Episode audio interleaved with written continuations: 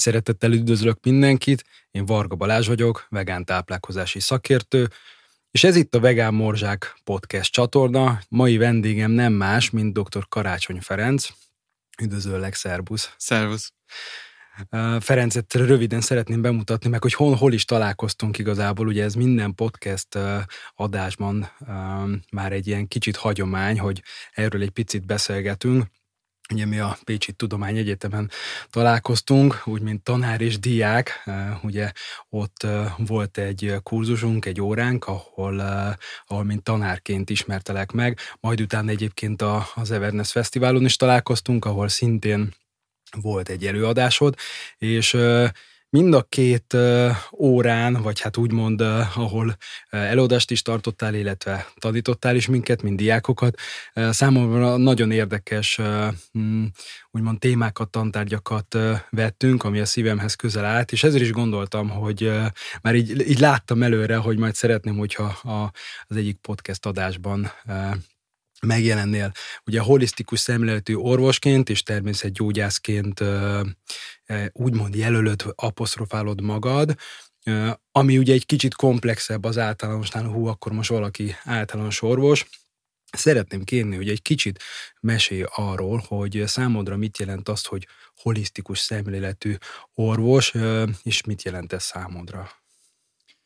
Hát ez az elnevezés elég új keletű, hiszen valamikor az orvoslás a bovo holisztikus volt, tehát eszükbe se volt külön választani az emberi testet a lelki és szellemi attribútumoktól, adottságoktól, hiszen mi ettől vagyunk emberek, hogy van lelkünk és van szellemünk, és mindez kölcsönhatásban áll egymással. Tehát a napnál világosabb az, hogy a testünk nem egy önálló robotként működik, hanem a vezérlésében igenis a, a gondolataink és az érzéseink döntő szerepet játszanak.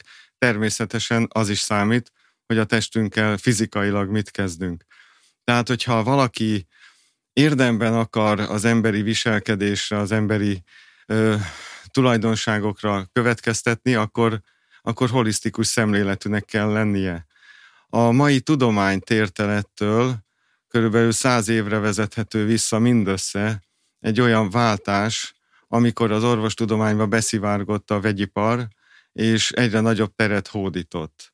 Gyakorlatilag több mint száz éve történt az, hogy USA-ban vannak ennek nagyon komoly írásos nyomai, hogy az akkori 8600 orvosképző helyet beszüntették, és helyébe 30 lépett, amelyik viszont már mind gyógyszeripari kapcsolatokra épült, sőt gyógyszeripari finanszírozásra épült maga a képzés.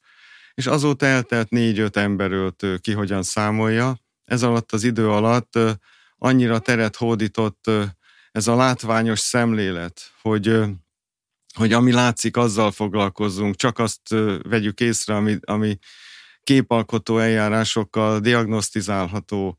Tehát a testünket külön választottunk a lelkünktől és a szellemünktől, és maga a vizsgálati mód is ö, önállósodott vesztünkre, ezt hozzáteszem, hiszen, hiszen gyakorlatilag ö, ö, egyre látványosabban és egyre erőteljesebben be tudunk avatkozni a fiziológiánkba, tehát a testi működésünkbe és erről azt hihetjük, hogy most jobbak vagyunk, mint voltunk, tehát hogy fejlődtünk. Valójában visszafejlődtünk, hiszen külön választottuk a testünket a lelkünktől és a szellemünktől, azaz nem veszük figyelembe ma már, hogy a vezérlés, ami viszont maradt, és nem is fog változni, hogyha jól sikerül embernek maradni, a vezérlés az, az gondolati és érzelmi alapú, tehát hullámtermészetű.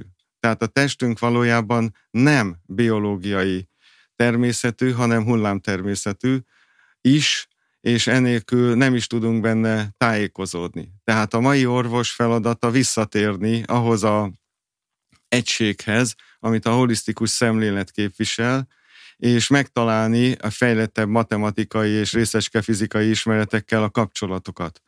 Ami egyébként nem nehéz, mert tálcán kínálja elénk az élet, hiszen több mint 30 éve fedezték föl a endokannabinoid rendszert, már a mai tudomány fedezte föl, mert ezt már rég felfedezték, és ebben a kontextusban azt láthatjuk, hogy, hogy ez sem írható le biokémiai, molekuláris biológiai összefüggésekkel. Tehát ide is kell a részecskefizika, ide kell egy komolyabb matematika, amivel jelenleg a meteorológia rendelkezik, mert ott láthatunk olyanokat, hogy szimulációk, valószínűségszámítás, és az alapján próbálják előre jelezni az időjárást. A szervezetünk ugyanilyen, hogyha beavatkozunk, akkor már módosítjuk a működését. És az előrejelzések, a szimulációk lennének a legfőbb forrásaink a tájékozódásra. Hát ide kell felnőni. Uh-huh. Igen, ez nagyon érdekes, amit mondasz. Szerintem a, így a mindennapokban ez ott tapasztalható, hogy amikor elmegy egy kliens egy orvoshoz, most végül is mondhatni teljesen mindegy milyen orvoshoz, nagyon gyakorta hallom azt, hogy elmegy, nem feltétlenül tud rögtön megoldást találni a, a mm, kliensnek a problémájára, amire lehetne még azt mondani, hogy előfordul, mert miért is ne, de hogy nagyon gyakori, amikor ugye egyik orvosról a másikhoz megy a, a kliens, és igazából mondhatni a kliensnek kell végigjárnia és kikeresni a, a megoldást és az utat, és igazából ehhez kapcsolódik a következő kérdésem, ugye, hogy, hogy egyre jobban látszik az, hogy a, az integratív medicina, az integratív gyógyításnak helye van a világunkban, mint például, hogy beépítsünk olyan, hát ugye szokták mondani, hogy alternatív, komplementer megoldásokat, mint például a természetgyógyászatban, ugye a fitoterápiát és az egyéb gyógyászati megoldásokat, amelyek ma már evidencia alapúak, tehát ugye a World Health Organization-nél is van külön egy ilyen szakága területe, amelyet rendesen a szakirodalomban is megjelentenek, tehát evidencia alapú, bár kevesen tudnak róla, hogy ez már ennyire, ennyire fix és ennyire uh, tudományos. Uh, mit gondolsz arról, hogy, uh, hogy maga a természetgyógyászatnak a helye a világban, meg akár Magyarországon ez, ez hol tart? Kapcsolódnék az előző mondandómhoz azzal, hogy az orvostudomány régen egységes volt, és nem is olyan régen. Uh-huh és ez azt jelenti, hogy, hogy ez most egy új útkeresés, tehát azzal, hogy, hogy gyakorlatilag vegyipari alapokra helyezték a, a gyógyászatot, ezzel mondhatni megszülték a természetgyógyászatot, tehát azt a irányzatot, amelyik ezt nem fogadja el, uh-huh. és azt gondolja, hogy a, a testünk képes olyan fajta regenerációra, amivel föl tud épülni, vissza tudja nyerni a belső egyensúlyát, és azóta egy útkeresés zajlik. Tehát ugye a természetgyógyászat mellett az orvos természetgyógyászat annyit jelentett, ezelőtt szintén 30-40-50 évvel, hogy orvosok is úgy gondolták, hogy a, a szervezetünk képes regenerálódni, és ehhez olyan segítő módszereket kell tudni ajánlani, ami ezt előmozdítja, nem hátráltatja. És akkor innentől ez egy kanossza járás tulajdonképpen, mert az orvostermészetgyógyászat, regulációterápia, funkcionális orvoslás, komplementer medicina, ilyen neveken futott egy csomó irányzat, sőt alternatív medicina, mint hogyha alternatívák lennének a, a jó választásakor, valójában minden út Rómába vezet, tehát mondhatjuk, hogy ezerféle módon lehet meggyógyulni, és ezerféle módon lehet még betegebbnek lenni, és hát ugye most mi az alternatíva? Tehát ugye, hogyha a gyógyulást nézzük célnak, akkor, akkor a személyre szóló terápiák jelentenek alternatív lehetőséget, de valójában szakmailag ez a stratégia, hogy a gyógyulást mozdítjuk elő, méghozzá úgy, hogy asszisztálunk hozzá, hogy ezt Paracelsus nagyon világosan kifejtette már régen. Tehát a mai nap ez a kanosszajárás ott tart, hogy számtalan résztudomány olyan pozíciót vívott ki, hogy már eltörölhetetlen, tehát a vegyipar sem tudja lemosni a porondról, és hát rájöttek, hogy tárgyalni kellene. És ez létrehozta az integratív medicinát. Ugye az integráció az a beépülés a medicinába mondhatnám, reintegratív medicináról beszélünk, hiszen visszaépül az eredeti jó modell és az eredeti jó stratégiai szemlélet. Igen, talán lehet, hogy úgy néz ki, hogy a, a kényszer vagy a, az igény megszülte a, a lehetőséget. Én azt gondolom. mert nyilván okokozati összefüggés, lehet, hogy kellett rá várni x tíz évet, de úgy látszik újra visszajött a, az életünkbe. A mai adásban a kanabinoid medicináról fogunk beszélni, de mielőtt beleugrunk a, a sűrűjébe és a mélyébe, arról szeretnélek kérdezni, hogy a, a te életedbe hogy került bele ez a téma, és miért kezdtél el ezzel foglalkozni? Ez tényleg onnan indul, hogy fölvettek az egyetemre, és orvos egyetemre Pécsre, és volt szerencsém már elsősként egy olyan tudományos diákköri munkába bekapcsolódni, ami alapkutatás, sejtbiológiai alapkutatás, és hát a sors fintora, hogy a klinikai kémiai intézetben kezdtem el TDK-zni. És ott egy nagyon fontos dolgot megtanultam, mégpedig azt, hogy bármi, amit tanulok, azt ne ténynek, hanem hipotézisnek vegyem, és vegyem a fáradtságot, hogy több hipotézist is megtanulok párhuzamosan, mert, mert tény alig van az orvostudományban. és ezzel elindultam egy ilyen kutatói szemléleti úton. Emellett természetesen vizsgáztam minden szükséges pillanatban, mondhatni jól, és még egy harmadik útvonal is elért azonnal, tehát a néprajzi érdeklődésem miatt, hát első körben a népi gyógyászat egy, egy néprajzi társaságba, a Guzsaias körbe beépülésemmel elkezdődött, uh-huh. és ott hamar kiderült, hogy hát az affinitásom erős, a gyógynövények nagyon érdekelnek, és hamar egy saját ilyen biokör nevű csoportot hoztam létre, és az egyetem egyik nem tantermében, hanem reumatológiai tornatermében hetente összejöttünk, ahol jogások, különféle ilyen vegetáriánus irányzatok képviselői is megjelentek, számtalan harcművészeti iskola mozgás kultúrája bemutatkozott, tehát mi nagyon jól éreztük magunkat minden hétfőn este, és ez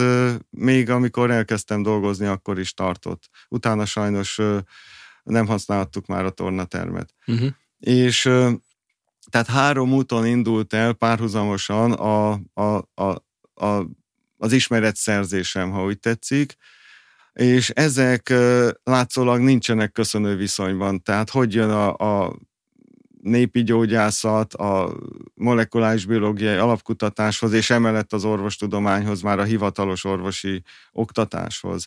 Hát úgy jön, hogy ezek az én fejemben összefértek, és össze is találkoztak számtalan ponton. Tehát nekem ebből alakult ki az a úgymond képzési, védelmi rendszerem, hogy mindent relativizálni tudtam, és mindent hajlandó voltam befogadni.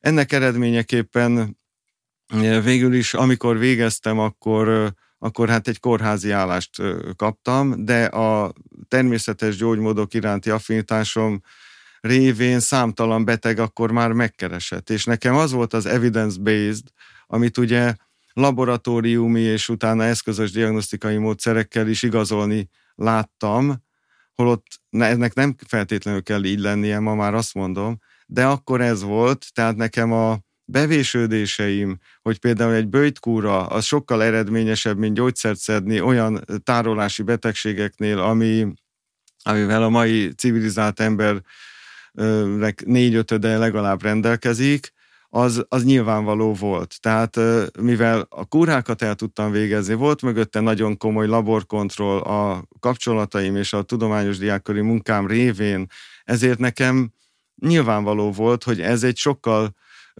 hát mondhatni, kedvezőbb hozzáállás és gyakorlat, mint amit egyébként a kórházakban én is csináltam.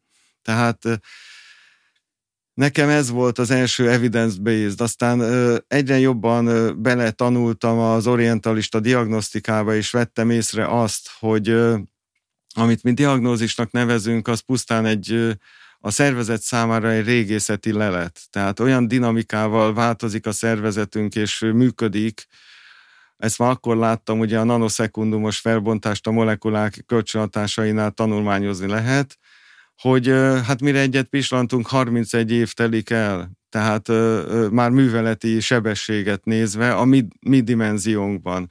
Tehát ez, ez, ez, ez nem azt jelenti, hogy hogy mi rögzíteni tudunk egy állapotot, és utána azt kellene kezelnünk. És a mai diagnosztikai rendszer viszont ilyen régészeti leleteket rögzít, és azt kezeli. Tehát a beteg már teljesen máshol tart, de még mi mindig egy korábbi állapotot kezelünk, ahelyett, hogy megnéznénk, hogy mi történik e közben. Tehát ez egy hatalmas ismeretelméleti probléma, hiszen nem lineáris rendszereknél, mint amilyen a szervezetünk, tehát hullámtermészetű vezérlése is rendelkezik, hogy egyszerű magyar nyelven fogalmazzak, az azt jelenti, hogy amivel vizsgáljuk, azzal is befolyásoljuk a működését. És ez az, amit a mai medicina nem vesz komolyan, egyelőre. De azért egyre komolyabban veszi, hiszen zsákutcába jutottunk, hiszen ma már csak krónikus betegségek vannak, leszámítva a mostani helyzetet, mindenki egyre betegebb, egyre több tárolási problémája van, meg, meg keringési zavara, és pontosan azért, mert ezekkel a lényegi dolgokkal nem foglalkozunk kellő figyelmességgel, kellő alapossággal. Úgyhogy nekem a történet régóta kezdődött, azóta ezek a szálak teljesen koherensé váltak, és, és úgy gondolom, hogy valahogy így, így dolgozhattak régen is az orvosok, hogy hogy az emberi lelket és a szellemet figyelembe vették, és nem durva beavatkozásokkal akartak információkhoz jutni, hanem beérték a megfigyeléssel, hiszen az orvostudomány évezredeken át egy megfigyelő tudomány volt, nem kísérletű jellegű tudomány. Uh-huh. Hmm. Ez érdekes ez a, tényleg ez a gondolat, mert uh, így egyébként a saját uh, tanulmányaim kapcsán is egyre jobban látom azt, hogy ahogy tanulok mondjuk epidemiológiát vagy táplálkozástudományt, egy idő után összeérnek a szálak. Tehát, hogyha az ember analitikusan gondolkodik és vizsgálódik, akkor tényleg azt látja, hogy, hogy a különböző információkat, nyilván persze, hogyha az ember jó forrásból is szedi, akkor ezek szépen összeérnek. Ugye a témát egy kicsit tovább boncolgatva, ugye, hogy beszélünk az endokannabinoid rendszerről, hogy szerintem a leges legfontosabb, így főleg a hallgatóknak, hogy tegyük először tisztába, hogy pontosan mi is az endokannabinoid rendszer, mert én tudom, mint tanultam ugye róla, de hogy amikor például ismerősöknek is beszéltem róla, akik nem egészségtudományi területen tanultak vagy dolgoznak, fogalmuk nincs, ez kicsit nekik ilyen, ilyen homály, hogy ez pontosan mit is jelent, tehát megkérlek, hogy a hallgatóknak elmondott, hogy ez mit is jelent, és a mi, mi, a, mi a lényegi része, amiért igazából majd most fogunk is beszélni a, a, az integratív medicina kapcsán. Maga a szó egy latin kifejezés, a cannabinoid az cannabis szerűt jelent, a cannabis az pedig a kender, nek főleg az a törzs világa, ami nem nálunk van, tehát elsősorban a marihuána törzseket hívják kannabisnak, mert hempnek hívják az ipari kendert, illetve azt, amiből Magyarországon is legálisan CBD olajkivonatot készítenek. Tehát a kannabinoid az alapvetően kenderszerűt jelent, és az endo az utal arra, hogy ez bennünk van, tehát belső kannabinoid rendszer. Na most a név az végül is tudománytörténeti elnevezés. Nem régi ez a tudomány, 60 éves mindössze, tehát akkor biokémiai alapon próbáltak kivonatokkal dolgozni, ami a kender, mint gyógynövény kivonatai, és izolálni belőle olyan anyagokat, ami hat. Ugye ez a hatás elv, ez egy a tudomány leszűkítő munkájának az eredménye, valójában már téves ismeretelméleti szempontból, de így kezdődött.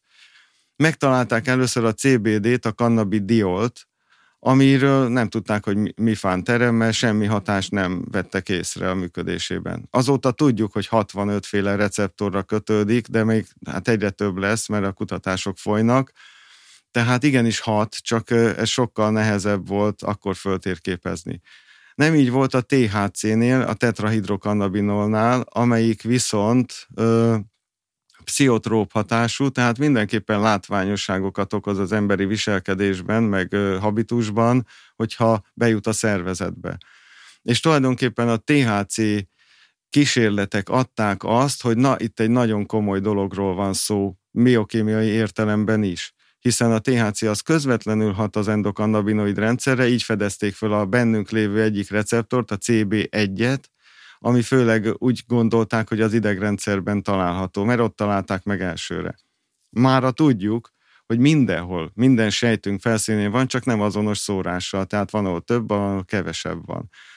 És felfedezték a CB2 receptort is, ugye cannabinoid receptor, tehát CB az így jön, és a kettes az pedig főleg a lépsejtekben, immunsejtekben ö, ö, volt nagyobb számban, ezért azt gondolták, hogy az meg ott ö, hat. Ö, tehát a, az ottani receptorokra ható anyagok, azok ö, az endokannabinoid rendszert stimulálják megfelelő módon. Na és ebből a két receptorból áll az a mai elképzelés, hogy a sejtmembránban vannak ilyen molekula szigetek, ahol elhelyezkednek ezek a receptorok. Fölfedezték aztán, hogy ami kenderszerű anyagnak gondoltak, a szervezetünkben is termelődik, és ezek viszont az endokannabinoidok, tehát azok a kannabisszerű molekulák, amik bennünk termelődnek. Mondom se kell, hogy legálisan, hiszen ezt nem tudják törvényileg szabályozni, bár igyekeznek tenni, hogy minél kevesebb termelődjön, mert a félelem az megbénítja ezt a rendszert is.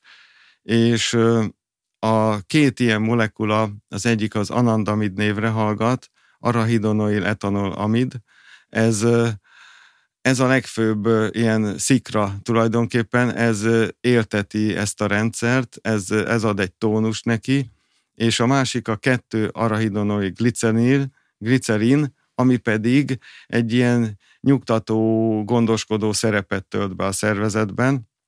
Na most ez a kutatócsoport egyébként Izraelben a Mesolán professzor alatt gyűlt össze, szerte a világból, és az egyik kutatójuk erősen otthon volt a szanszkrit irodalomban, műveltségben, és ő adta az anandamid nevet tulajdonképpen ennek a molekulának, mert az ananda az boldogságot jelent, és hát ez mint egy boldogság molekula jelentkezett. Tehát a rendszer így áll össze, hogy ezeket, mikor felfedezték az endokannabinoidokat is, akkor rájöttek, hogy ezt valami termeli, meg lebontja, tehát bizonyos enzimeket is kerestek utána már célzottan. Meg is találták, és körülbelül 30 évvel ezelőttre állt össze az a kép biokémiai alapon, ezt hozzáteszem, hogy a sejtmembránban vannak molekulák, ahova kötődni tudnak az endokannabinoidok és minden olyan biológiai aktív anyag, ami például a kenderben is előfordul.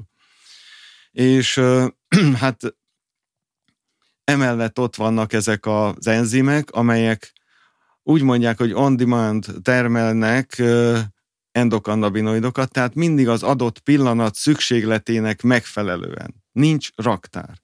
Na most ez a biokémikusok számára, ugye, akik megszokták azt, hogy nyilakkal mutatják, hogy mi merre tart egy folyamatban, nem okozott zavart, és hát nyilakat, nyilakkal demonstrálják a folyamatokat, viszont a megértéshez és a modellezéshez a biokémia nem elegendő, hiszen itt, ha komolyan vesszük ezt a jelenséget, amivel találkoztunk a szervezetben, akkor ehhez egy molekuláris hálózati modellt kell fölépítenünk, aminek a vezérlése nem lineáris és lineáris egyúttal. Tehát a nem lineáris azt jelenti, hogy hullámtermészetű változások generálnak, vagy impulzusok generálnak változást a rendszerben, tehát gondolati, érzelmi alapon is befolyásolni tudjuk ennek a rendszernek a működését.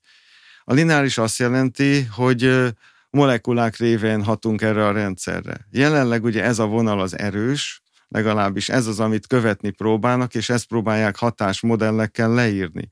Tehát, hogyha összefoglalom, a kender kutatása, mint gyógynövény kutatása vezetett arra, hogy felfedeztek egy molekuláris hálózati rendszert a szervezetünkben, amit elneveztek endokannabinoid rendszernek.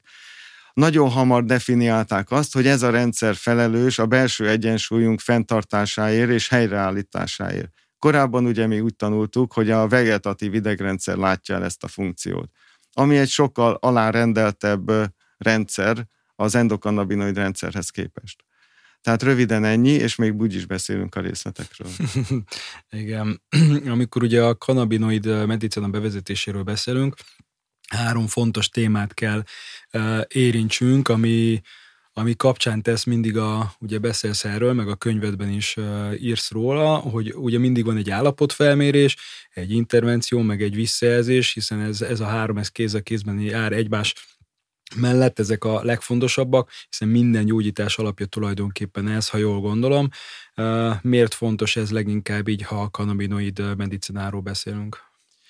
Elsősorban azért, mert hogyha komolyan vesszük magunkat, és végre kezünkben van egy útmutató, mégpedig egy olyan rendszer révén, amit nemrég fedeztünk föl, holott évezedes múltja van már az ismeretének, akkor, akkor végül is, ha segíteni akarunk, akkor követni kell tudni az eseményeket, ami a szervezetünkben történik. És ehhez ugye már nem használhatjuk azokat a gyógyszerkísérleti modelleket, amikkel eleve befolyásoljuk magát a diagnózist, magát a szervezeti működést, hanem ehhez új útra kell térnünk. És ez az új út a szimulációk világa, az állapotfelmérések világa. És ebben jó, hogyha olyan modellt választunk, ami pontosan érzékenyítve van erre a témára, és ehhez érdemes az orvostörténetet előszednünk. Ugyanis nem kell feltalálni a spanyol viaszt, hiszen mind a, tehát a távol-keleti orvoslásnak több ága is, az indiai, ugye az ayurvédikus irodalommal a csakrák és a nadik világa az is egy nem lineáris leírása a szervezetünk működéséről, és a meridiánok világa is, ami ugye a mongol-tibeti kínai orvoslásnak az alapkoncepciójához tartozik, amire már van fejlett high-tech mérőberendezésünk az elektroakupunktúra segítségével. Tehát gyakorlatilag exakt módon követni tudjuk a szervezetünk rezzenéseit, ha úgy tetszik, amit a meridián diagnosztikával le is tudunk írni. Természetesen ehhez plusz ismeretek szükségesek, amik, amiket megint csak orvostörténeti alapon, a hagyományos kirani orvoslás elsajátításával, az ajurvéda megtanulásával tudunk biztosítani. Viszont a számítástechnika segítségünkre van, hiszen ezeket a rendszereket modellezni és ebből prediktív, tehát előrejelző módon következtetéseket levonni is tudunk ma már. Tehát ma már elérhető ez a technológia, ha úgy tetszik, a szemlélet is adott, a tudás háttér adott, tehát csak össze kell rakni a mozaikot, méghozzá kell venni a fáradtságot, hogy újra összerakjuk a korábban megtanultakhoz képest egy új szisztémában, amit gyakorlatilag egy új paradigmának hívhatunk. Uh-huh. Egyébként érdemes elmondani a hallgatóknak, hogy, hogy itt szerintem nagyon fontos a tanulás, mert ugye a, ha csak arról beszélünk, hogy kínai gyógyászat, meridian hálózat, stb., azért ezek nem egy ilyen egy-két év alatt, vagy akár pár hónap alatt megtanulható dolgok szerintem. Tehát nem véletlen, hogy keleten, Ázsiában is, ott, ott igazából több, több évet, ilyen 5-10-20 évet foglalkoznak azzal, hogy a tudást így egymás után a mester is tanítványa átadja, tehát nyilván van egy alapismeret, amit megtanulnak, de hogy azért ehhez idő kell, és talán mondjuk ez adhat egy, egy nehézséget amúgy, de azt gondolom, hogy aki meg belevág, az, az szépen meg tudja ezt tanulni. A könyvedben írsz az egyensúlyi állapotok lépcső modelljéről, mit is jelentett. Ez is itt milyen, milyen állapotokról, állapotokra kell gondolni? Hát ott kezdeném, hogy ebben jelentős szerepet játszott a saját betegségemből a felépülési időszak, hiszen olyan összefüggéseket láttam a méréseimmel, amikor magamon végeztem ilyen elektroakupunktúrás mérés és egyéb más méréseket, ami hát nekem is új megvilágításba helyezte mindazt, amit korábban erről gondoltam. Tehát amíg nem foglalkoztam az endokannabinoid rendszerrel, én is a tanultakra építettem, és volt egy szilárd elképzelésem arról, hogy hogyan kövessek eseményeket, mikor mit csináljak, hogyan mozdítsam elő a belső egyensúly stabilizálását, tehát ugye ezek a dolgok ismertek voltak, viszont hát azt is mondhatnám, hogy akkor esett le a tantusz, hogy itt egy sokkal komolyabb és plastikusabb rendszer van, aminek az összefüggéseit, ha megismerem, akkor én is többet tudok segíteni magamon is és másokon is, amire, amit nem lehetett kisakkozni a tanulmányaim alapján. És ez úgy történt, hogy egy betegség révén 7 évvel ezelőtt kaptam kemoterápiát, és utána valójában nekem a kemoterápia mellékhatásaival kellett küzdenem, ez tart a mai napig, és öt évvel ezelőtt jutottam el, tehát rá két évre, sok szenvedés közepette jutottam el Kolumbiába, ahol végül is találkoztam egy olyan hát gyakorlattal, ezt úgy mondom, hogy az ottani hagyományokra épülő, de egyetemi háttérrel rendelkező orvosi alapokon álló orvosi kannabisz gyakorlattal, amiben én pár hónap alatt az összes gyógyszeremet, amit vittem magammal szinte kereskedelmi mennyiségbe, el tudtam hagyni, mert okafogyottá vált a szedésük. És eközben a mérési eredményeim egészen el, elképesztő, hajmeresztő amplitúdóban mozogtak, tehát gondoltam, hogy ilyen nincs. És és mégis volt, és nekem tulajdonképpen ez adta az inspirációt, hogy utána egyrészt visszanézzem a korábbi 20 év mérési eredményeit minden paciensemnél, akik el voltak mentve, és újakat ez alapján már célzottan méri, készítsek új méréseket. És ebből alakult ki ez a lépcső modell nevű leírásom, amit Sakti lépcsőjének neveztem egyébként, mhm. mert uh-huh. a Sakti az a gondoskodás és egy magasabb szintű azonosulás a ter- természetünk, természettel és a szervezetünket ezzel integráljuk gyakorlatilag a mindenségbe.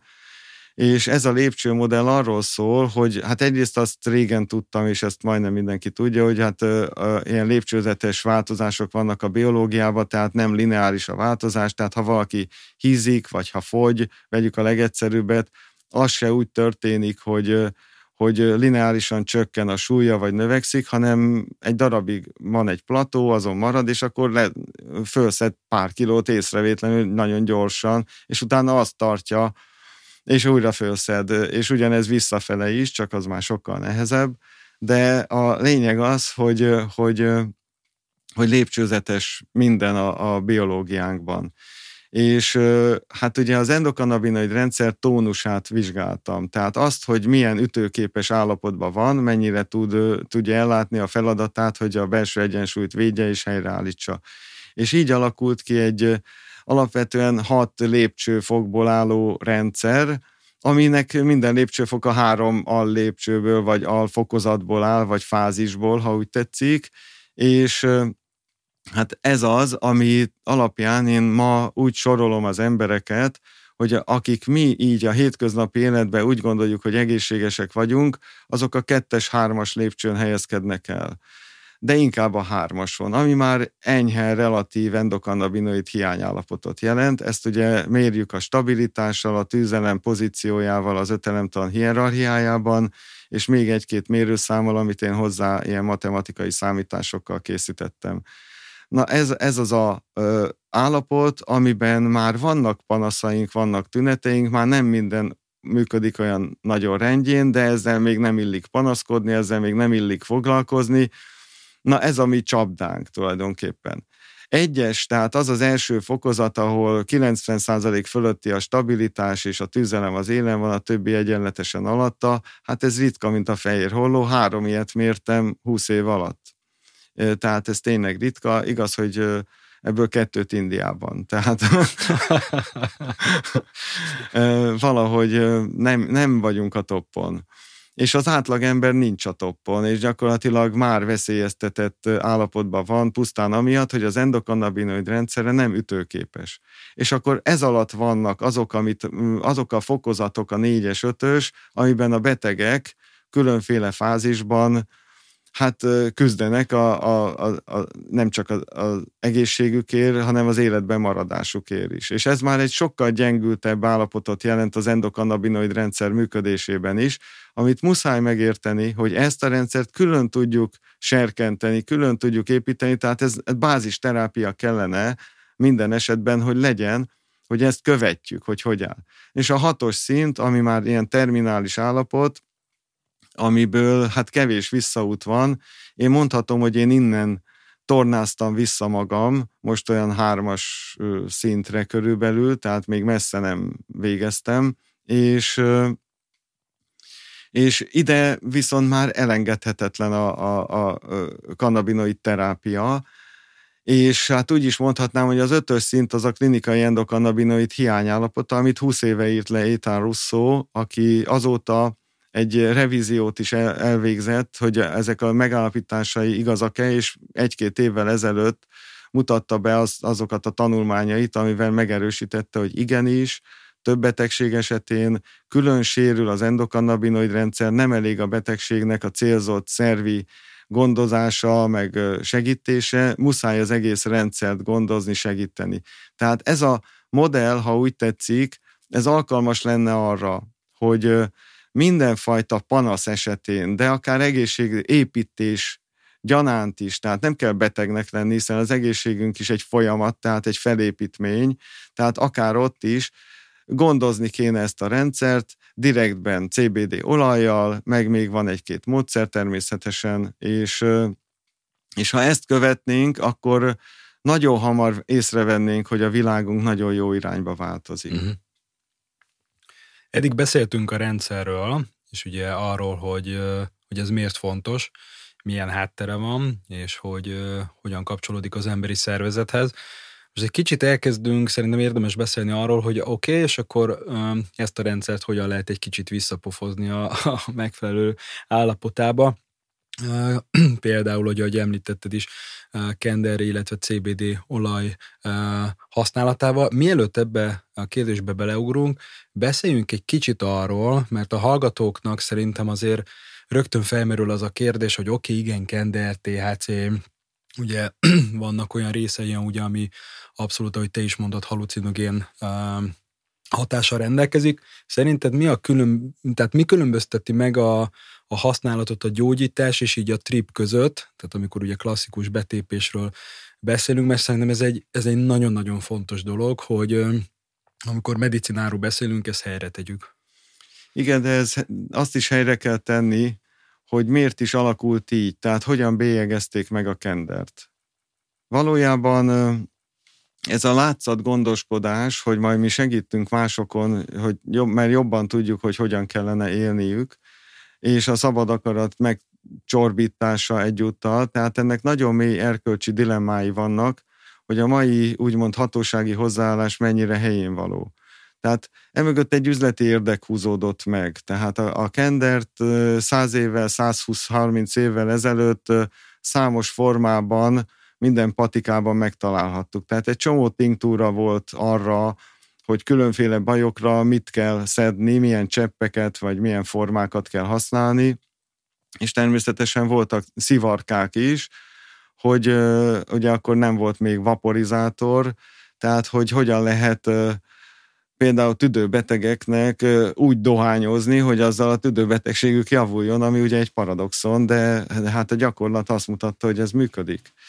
És hát ez egy hatékony rendszer volt, amihez, amihez viszont kevés üzleti vállalkozást lehetett hozzákötni. Tehát az emberek nek jogukban állt maguknak elkészíteni akár a saját tinktúrájukat, és ha nem, akkor meg megvenni a patikába potom pénzért gyakorlatilag. Tehát a hozzáférés egészen jó volt. És ezt a rendszer csorbította meg a vegyipar azzal, hogy elkezdett okoskodni, és izolátumokkal próbált nagy hatású bemutatókat tartani, és ezeket a nagy hatásokat aztán elnevezték gyógyszernek, holott ez vegyszer maradt, tulajdonképpen csak minősített vegyszer kategóriában van a szervezetünk szempontjából. Tehát ezt azért mondom, mert ugye ma is, ahogy te is mondtad, halucinogén, tulajdonképpen a, a, a THC nem halucinogén, hanem pszichotróp anyag. Ugyanúgy, ahogy a koffein, ugyanúgy, ahogy a kakaó, ugyanúgy, ahogy a bors, és sorolhatnám, hogy milyen pszichotróp anyagok vannak legális formában, és kevésbé bódító, mint az alkohol, ami ugye szintén orbaszájba lehet kapni, és a látszat intézkedések ellenére pontosan a fiatal korosztályok a legsebezhetőbbek a mai napig. A dohányzásról ugyanezt mondhatjuk, tehát a nikotin erősen addiktív, és talán a legerősebb függőséget okozó szer, és éppen idejövet hallottam egy riportot tüdőgyógyász kollégától, aki azt mondta, hogy az első pár cigi még nem olyan veszélyes, de, de egyre inkább hajlamosít, hogy újra-újra rágyújtsanak a, az ifjak, és valóban a tudomány azt mondja, és sarkít, hogy az első sluk már addikciót okoz, és utána azért változik a viselkedés úgy, hogy hajlik rá újra-újra ismételni az ember, mert az addikció már föllép, föllépett. Na most ehhez képest a THC-t meg kell védeni, mert töredék ilyen függőség faktor nincs benne, mint amiket felsoroltam. Tehát az alkohol, a dohány lényegesen addiktívabb, mint a THC, és a cukor is az. Tehát ha tényleg komoly addiktológiai tanulmányokat akarunk folytatni, akkor, akkor nem lehetünk részrehajlók. És egy skálán, hogyha besoroljuk, a tízes skálán mondjuk, a dohány az első, kilencszer ott van az alkohol, és valahol 5-6-os pozícióban legdurvább esetben is van ott a, a THC, de hát a heroint is szintén 9-10-esnél, a kokaint is 8-9-es helyen kell felsorolnunk, tehát amik tényleg kábítószerek, amik tényleg halucinogének. Tehát igazán a pszichotróp az nem feltétlen okoz halucinációt. Na most az emberiség keresi a boldogságot minden formában. Eszik, iszik, füstöl, ami belefér. Tehát gyakorlatilag ez egy alapemberi hajlam, hogy mi szeretnénk magunkat jól érezni.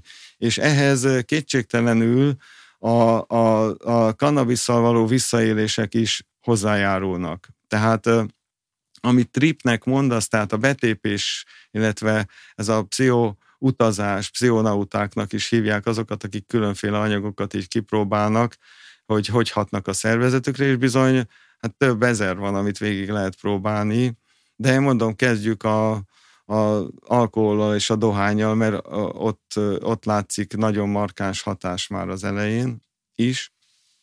Tehát ezek különféle jellemű és akaraterejű embereket érnek el ezek a kísérletek, és a szocializáció eleve meghatározza, hogy valaki, ha nem gyújt rá, akkor hülye pöcs, most szó szerint fogalmazva, tehát a, a, az ifjak bele is sodródnak egy olyan fajta viselkedésbe, ahol helyt kell álljanak, tehát bevállalnak ilyen dolgokat. És ugyanígy ma már a marihuánát is a középiskolás korosztály gyakorlatilag bevállalja, és hát vannak terjesztők, akik ezt eléggé alattomos és súnyi módon lehetővé teszik. Tehát ezek bűncselekmények kétségtelenül, ugyanis akkor is az lenne, hogyha mi semmi bajt nem okoznának, mert a, a függőség gerjesztése az szerintem az a fő kábítószer ipari stratégiai kérdés, nem az, hogy ez konkrétan milyen anyaggal történik. Csak ugye ezt a következetességet ma nem vállalják, mert az alkoholt és a dohányt teljesen le kéne venni a polcokról. És így aztán marad egy nagyon dezinformatív szituáció, amiben mondanak jót, rosszat egyaránt, ezeket össze-vissza keverik, tehát egy mondaton belül is háromféle állítás és tagadás lehet, hogyha valaki ma meghallgat egy tudományosnak látszó állásfoglalást. Tehát ebben a zavarosban élünk ma, és ebben a zavarosban próbálják sok helyen visszaadni a kender becsületét azzal, hogy legalizálják, és hivatkoznak arra, hogy a szabad akarat kérdése, hogy valaki eldönt, eldönti-e, hogy él vagy nem él ezzel a formával, amivel a, úgymond keresi a boldogságát. Az alkoholra ugye vannak szabályok, hát elég lenne csak ugyanilyen szabályokat létrehozni, és akkor már is előrébb lennénk egy lépéssel. De ami az orvosi felhasználást illeti, ott szóba se jön az, hogy ez most pszichotróp, nem pszichotróp. Egy, egy a lényeg. Segíti az endokannabinoid rendszer működését, segíti a belső egyensúly helyreállítását, és ez szükséges-e a ö, kezeléshez, vagy nem. Ebben az esetben viszont mindenképpen azt kéne mondani, minden esetben, tehát amikor valaki már betegnek érzi magát, vagy panaszai vannak, hogy szükséges. Tehát ez lenne a tisztességes hozzáállás társadalmi és szakmai szinten, hogy ezt a lehetőséget mindenkinek egyformán, ahogy egyébként az alaptörvényben is, meg hát minden alkotmányban szerepel, meg kéne adni az embereknek. És ugye ehhez képest sehol se vagyunk, holott a szabályozás az ópiátoknál nagyon jól ki van dolgozva. Tehát kell egy egyedi kérelem, amit jóvá hagyja az állami tisztiorvosi hatóság, és ezzel gyakorlatilag ezzel az engedéllyel fölírható lenne az adott szer. Na most ugye itt két dolog van, hogy mi írható föl. Mert a legtisztább forma, ami fölírható, az maga a növény virágzata, amit vaporizátorba el lehet füstölni.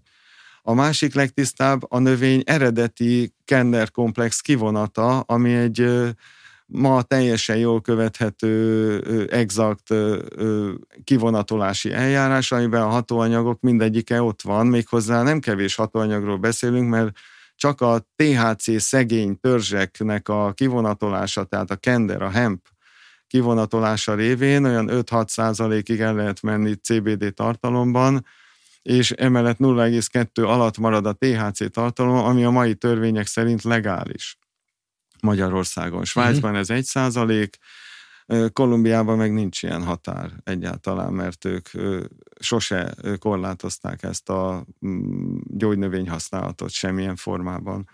Tehát orvosilag jobban szabad kezet kellene kapnunk, és, és ekkor viszont megváltozna a gyógyítási struktúra is. Tehát ilyenkor a segítő módszerek kerülnek előtérbe, ami ugye visszakanyarodunk a hagyományos orvosláshoz, a természetgyógyászathoz, a funkcionális orvosláshoz, a komplementer medicinához, és ma az integratív medicinához. Tehát ennek az eszköztára nem az, amit a kórházakban látunk, és nem az, amit egy házi orvosi rendelőben tapasztalunk, hogy a betegek ki is követelik, hogy írják föl neki receptre a gyógyszert. Tehát ő nem akar életmódot váltani, táplálkozást felügyelni és módosítani. Nem, ő egy gyógyszert kér. Uh-huh. Tehát ebben, ebben az, ez egy zavaros helyzet, és ebben ö, tehát ö, az orvosi gyakorlatot teljesen szabaddá kéne tenni, és az, hogy valaki rekreációs célra milyen módon szennyezi vagy mérgezi a szervezetét, vagy próbálja azt elhinni, hogy ezzel építi is, az már a saját döntése kellene legyen, egy érett felnőtt társadalomban ez járható út volna, tehát ahogy megengedték az alkoholfogyasztást, hát ez, ez annál messze nem veszélyesebb, sőt, ugye az alkohol az kapudrog, el akarják hit, hit, hit, tehát terjeszteni azt, hogy a marihuána is kapudrog, de tulajdonképpen az addiktív állapotok csökkentésében pontosan a, a hemből, tehát a, a CBD, magas CBD tartalmú kivonatokkal lehet a leszokást is segíteni. Tehát nem, hogy nem kapudrog, dog, hanem az összes addikció csökkentésében egy kulcspozícióban lévő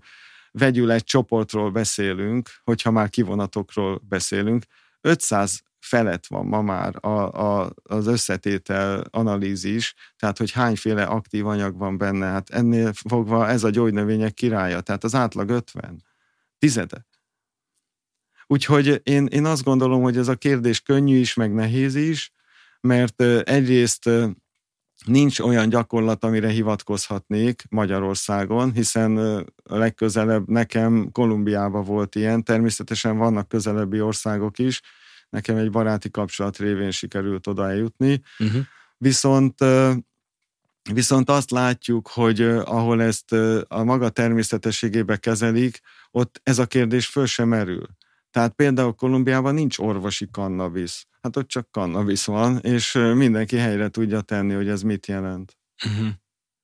Igen, ezzel kapcsolatosan egy gondolat jutott eszembe, hogy, hogy nagyon so, sok helyen olvastam azt, hogy az olyan országokban, vagy olyan államokban, mert ugye Amerikában is van egy-két ilyen állam, ahol, ahol megengedőek, hogy alapvetően tényleg úgy állnak az emberek hozzá, és a kezelők is, az orvosok, terapeuták, hogy ott tényleg akkor használják, amikor szükség van. Tehát, hogy nem, tehát nem az a jellemző, hogy na akkor most éppen, nem tudom, nekem olyan kedvem van, akkor használom. Ugye, ugye a régi gyógyításban is, természetgyógyászatban, vagy akár a, a még ré, ugye a sámánoknál, hogy ott tényleg akkor ment a, az ember oda, amikor valami probléma volt, és úgy segítettek neki. Tehát, hogy ez is, ezt is egy ilyen, egy ilyen érdekes kérdéskörnek látom, vagy akár problémának, hogy csak úgy uh, az ember elkezdi használni, amikor egyébként lehet, hogy nincs is rá szükség. Um, használat meg a, ugye a eszköztár kapcsán um, hol tart ma a, az az evidencia, amit, amit tényleg evidenciának lehet nevezni? Most itt hirtelen gondolok csak két végletre, mármint amit most jelenleg úgymond a klasszikusan kereskedelmi forgalomban lehet kapni, ugye a CBD olaj versus ugye a Sativex, ami egy, ha jól tudom, akkor az, ez szinte az egyetlen olyan FDA által jóváhagyott hát most nem is akarom gyógyszernek mondani, de egy, egy olyan, olyan eszköz, amit lehet használni betegségek kezelésére. Mondhatjuk, hogy gyógyszer, hiszen ez egy gyógyszer, ami mondtál a Sativex, uh-huh. és az indikációja az viszont nagyon szűk alapvetően, mert szkerózis multiplex betegek tünet csökkentésére törzskönyvezték. Na most ugye itt van a tudomány, ami beszűkítette a, a, a vizsgálati mezőt, és gyakorlatilag lényegtelen dolgokat emeltek ki. Tehát éppen ezért a gyakorlat sem helyes. Tehát uh-huh. ma a Sativexet úgy használják, hogy amikor már tíz másikat kipróbáltak, és már lassan tölőszékbe kerül a, a szklerózis multiplexes beteg, akkor bevethető ez is, tehát a sor végén kullog. Fordítva kellene, hogy legyen. És az azóta megismert tanulmányokból tudjuk, hogy például a neuropátiás fájdalomra is ö, alkalmazható a Sativex. Én nekem erre vonatkozóan van egy ö, engedélyem az ogyéitől, tehát ö, jogosult vagyok ezt ö, használni, föl is lehet írni nekem. Hát kiváltani már nehezebb, mert rohadt drága ö, gyógyszerről van szó. Most milyen áron Hát mozog? most már lassan 200 ezer forint egy 10 millis kis spray flakon ami hát, milyen, mennyi időre elég, vagy azt hogyan Hát számítások szerint nekem négyre volna szükség egy hónapban, tehát az 800 ezer forint. Hát hmm. jelentős összeg. Egy kis kitérőt hadd mondjak, hogy én engedélyezési folyamat során próbáltam a finanszírozásra is egyedi méltányosságot kérni, ami hát egy mondhatni egy elég megalázó pozíció, hogy egyedi méltányosság kell egy olyan betegnek, aki rászorult és sürgősen szüksége volna rá de hát ezt a folyamatot, ezt bolykottálják a mai napig, hiszen én elutasítottak, és én ezt megfelebbeztem, és nyertem. Tehát új eljárásra kötelezte a bíróság az elbíráló bizottságot a NEAKon belül, akik utána egy administratív akadályt gördítettek elém, amit nem tudtam átugrani, tehát végül is megtagadták másodjára is a finanszírozást, és ö, ö, hát ugye így nem jutottam hozzá ez a készítményhez soha, azóta sem, ez uh-huh. öt, mhm. év, öt év óta sem. És ö, ezt csak azért mondom így kitérőnek, mert ö, nagyon nagy az ellenállás ebbe az irányba. Ugyanakkor a kemoterápiás kezelésemet lazán engedélyezték, az több mint 10 millió forint volt, és ez senkinek nem okozott szívfájdalmat a neakon belül, hogy nincs jól elosztva a pénz. Tehát mondhatni a pénzről szól az, hogy mikor mit engedélyeztetnek, és ezt viszont lobbik határozzák meg, hogy most mit szabad, mit nem. Tehát nem a tudomány, hanem uh-huh. a mhm. pénz, tehát az anyagi érdekeltségek. A tudomány azt mondja, hogy és mutatja, hogy a sativex is egyre több tanulmány születik, hogy mi minden helyzetben jó.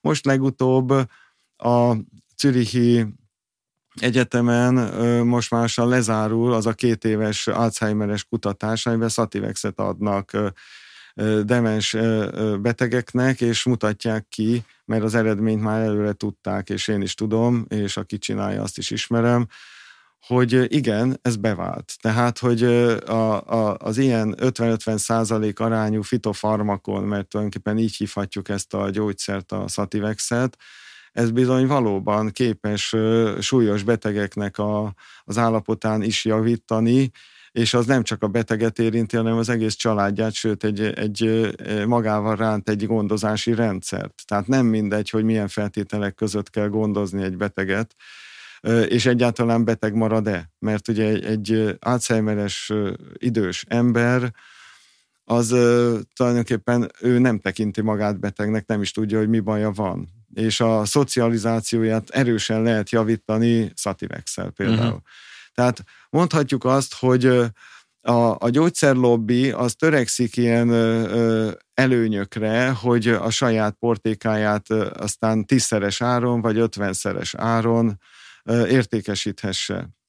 A valóság az, hogyha ez egy legalizált helyzet lenne, akkor magunknak meg tudnánk termelni, és nagyon sok olyan beteg juthatna például nem pszichotróp forráshoz, ami az, e, a növénynek az egyszerű lepréselésével előállítható. Tehát csak dzsúzokat kellene inni, például a reumatoid artritis esetén ez talán a leghatékonyabb forma. Uh-huh. És ugye Kolumbiában, ahol 19 tövet lehet legálisan tartani fejenként, ez bőven megvalósítható. Hát nálunk ugye egyet sem, és pontosabban kendert lehet meghatározott módon, tehát ipari kendert, viszont hát azért az is gyanús, ha valaki azt elkezd termeszteni, tehát biztos, hogy elő fogják venni, és vegzálni fogják, és nem biztos, hogy jó fényt vett ő rá, hogy ezzel foglalkozik. Uh-huh.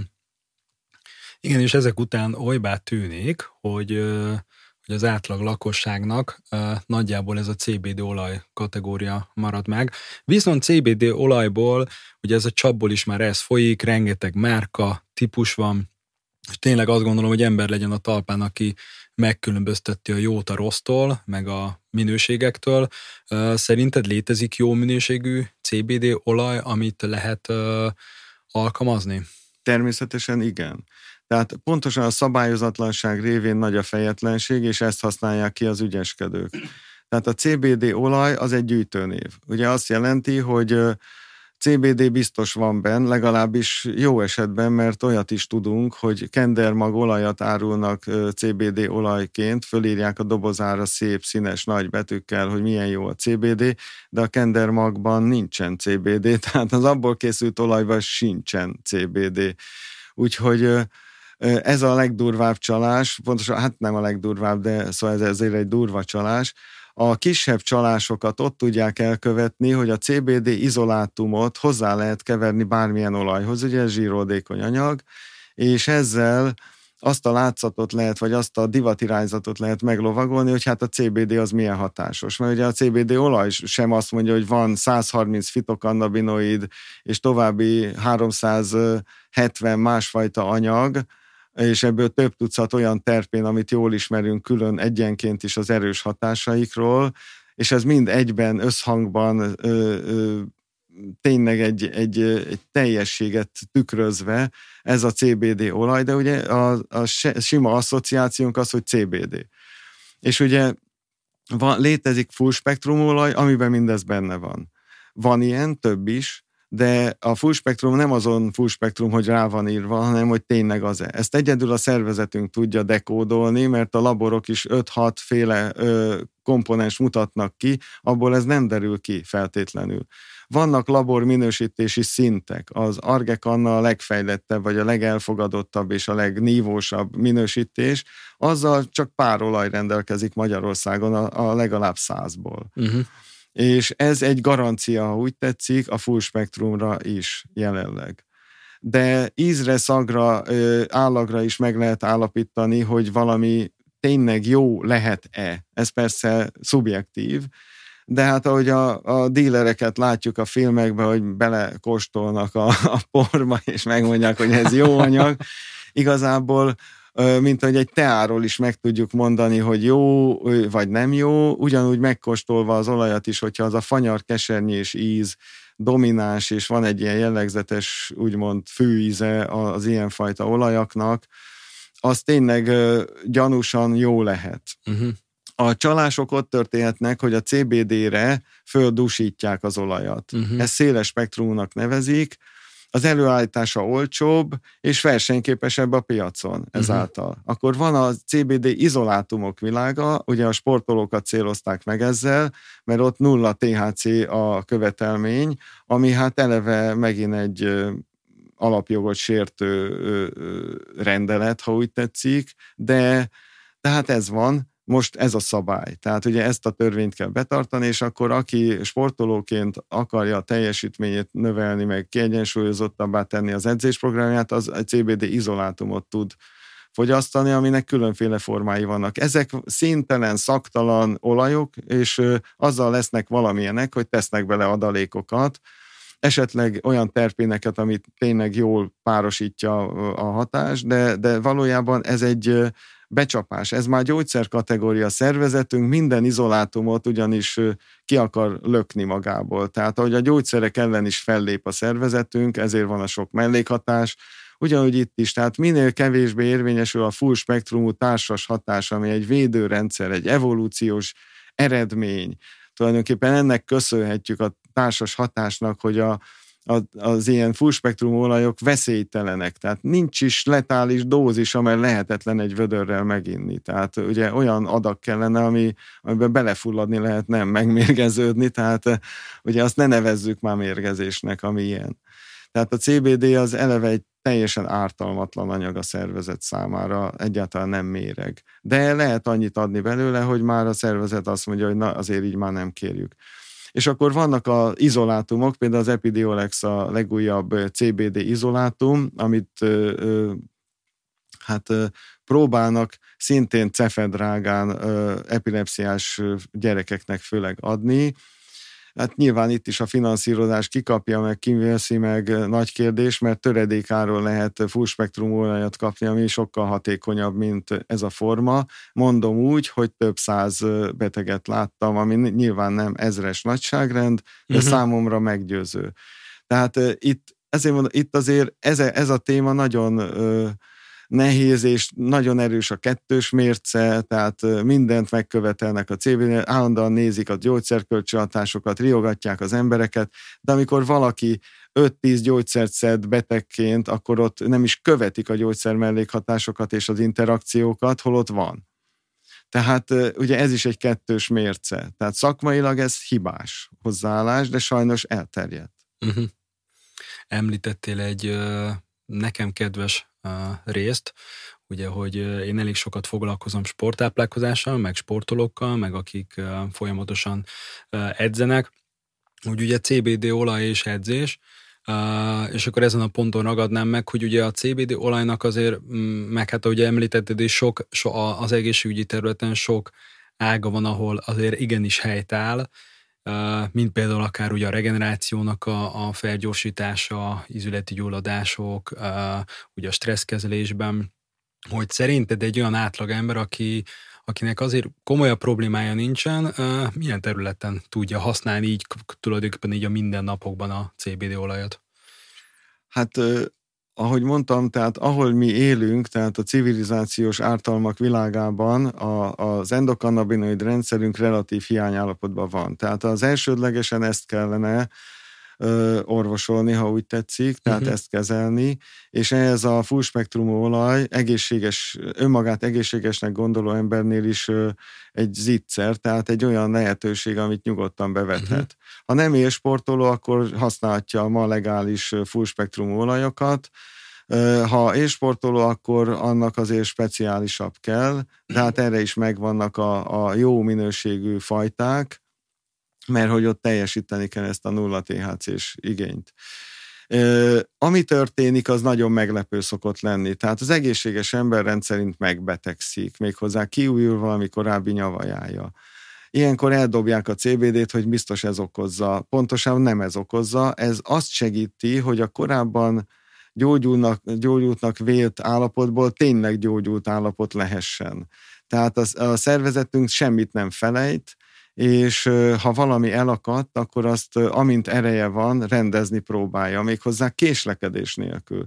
Tehát mindenkinek szükséges szerintem előkészületeket végezni a CBD-val, legalábbis egy önvizsgálatot, és felkészülést arra, hogy találkozni fog emlékeztető jelleggel a korábbi nyavajáival. És olyankor nem a CBD-t kell elhagyni, hanem pontosan célzottan ki kell egészíteni akár táplálkozási, akár más életmód szabály vonatkozásában, amivel még egészségesebb lehet. És ugye ez a lényeg. Az egészségnek ma nem ismerjük felső határát. Azt tudjuk, hogy különleges képességek társulnak az egészséghez magasabb szinten, Ezekkel viszont gyerekkorunkban találkoztunk. Tehát ezek el vannak sorvadva bennünk, és az endokannabinoid rendszer újra tudja éleszteni ezt is. Tehát én nem, hogy azt mondanám, hogy mindegy, hanem mindenkinek szívből ajánlom egészségesként is a uh-huh. CBD olaj fogyasztását, és az ön fejlődést, önfejlesztést. mert aki túljut ezeken a korábbi betegségei megoldásain, az, az tényleg már egy sokkal stabilabb állapotba kerül, ahol elő fognak jönni a, a megérzései, a telepatikus képességei, ami ugye ma divat is erről beszélni, de hát a divat azért jött, mert ezek a képességek erősödnek az emberiségben most már egy a New Age kezdete óta, mondhatni Woodstock óta, de hát már az is egy fázisa volt az ébredésnek, és, és ebben a fő szempont, hogy az egészséghez öröm, vidámság, szeretet, elégedettség társul. Tehát egy sokkal békésebb habitusú ember születhetne, hogyha ezt sokan gyakorolnánk. Mhm. Ugyanis aki elégedett és szeretettel néz a világra, és mértéktartó, mert be tudja érni azzal, amilyen van, mert elé, tehát ugye nem, nem a másét akarja, az képzeljük már el, hogyha ez tömeges, akkor az föntarthatna egy ilyen agresszív, arrogáns társadalmat, amiben mi élünk? Mert nem valószínű. Igen, jó, jó témát érintettél. Szerinted mi a jövője a kanabinoid medicinának? Hát, hogyha a, akik ezzel foglalkoznak, akiket sokakat ismerek, nem hiába dolgozunk, akkor nagyon komoly jövő előtt áll a kanabinoid medicina, hiszen értelemszerűen egy paradigmaváltással be fog épülni a bázisterápiákba, és, és megváltozik az a jelenlegi betegség térkép, amivel ma rendelkezünk. Tehát részint az ilyen rapid, rossz lefolyású fertőzések megszűnnének, a krónikus betegségek oldódnának, és nem élethosszig tartó vegyszerszedéssel társulnának, hanem, hanem befejeződnének, és az embernek ez az emlékezete, hogy az ő élete egy milyen folyamat, hogy abban több olyan lépés volt, amivel megküzdött egy-egy nagyon komoly testét is igénybevevő betegséggel, ugye, mert így hívjuk ezeket, de utána felépült, az egy komoly tartást ad, és nem egy szenilis öregkor várna ránk, hanem egy szellemileg tiszta, épp öregkor, pusztán azért, mert ezek a szabályok aztán túlhaladják magukat, és életmóddá tudnak válni.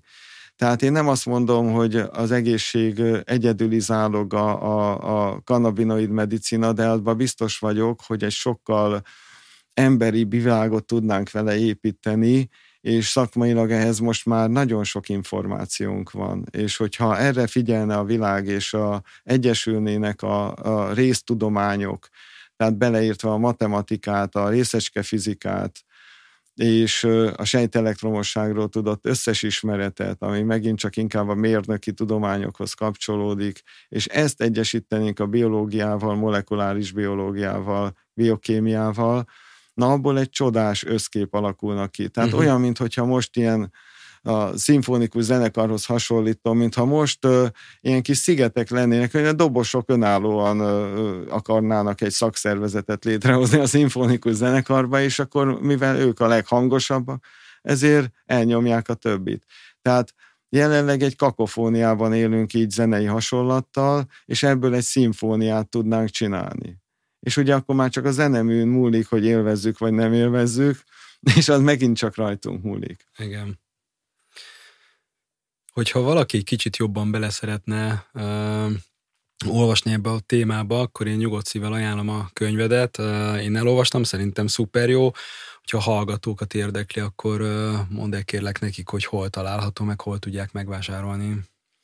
Nagyon egyszerű, létrehoztunk egy portált, az orvosikannabis.info, tehát uh-huh. http orvosikannabis.info. Tehát van más is, a kom meg egyéb, de az info az, ami, ami az én általam összegyűjtött ismeretek szerepelnek, és itt meg lehet rendelni ezt a könyvet is, meg még más könyveket is természetesen. Oké. Okay. Köszönöm szépen, hogy itt voltál.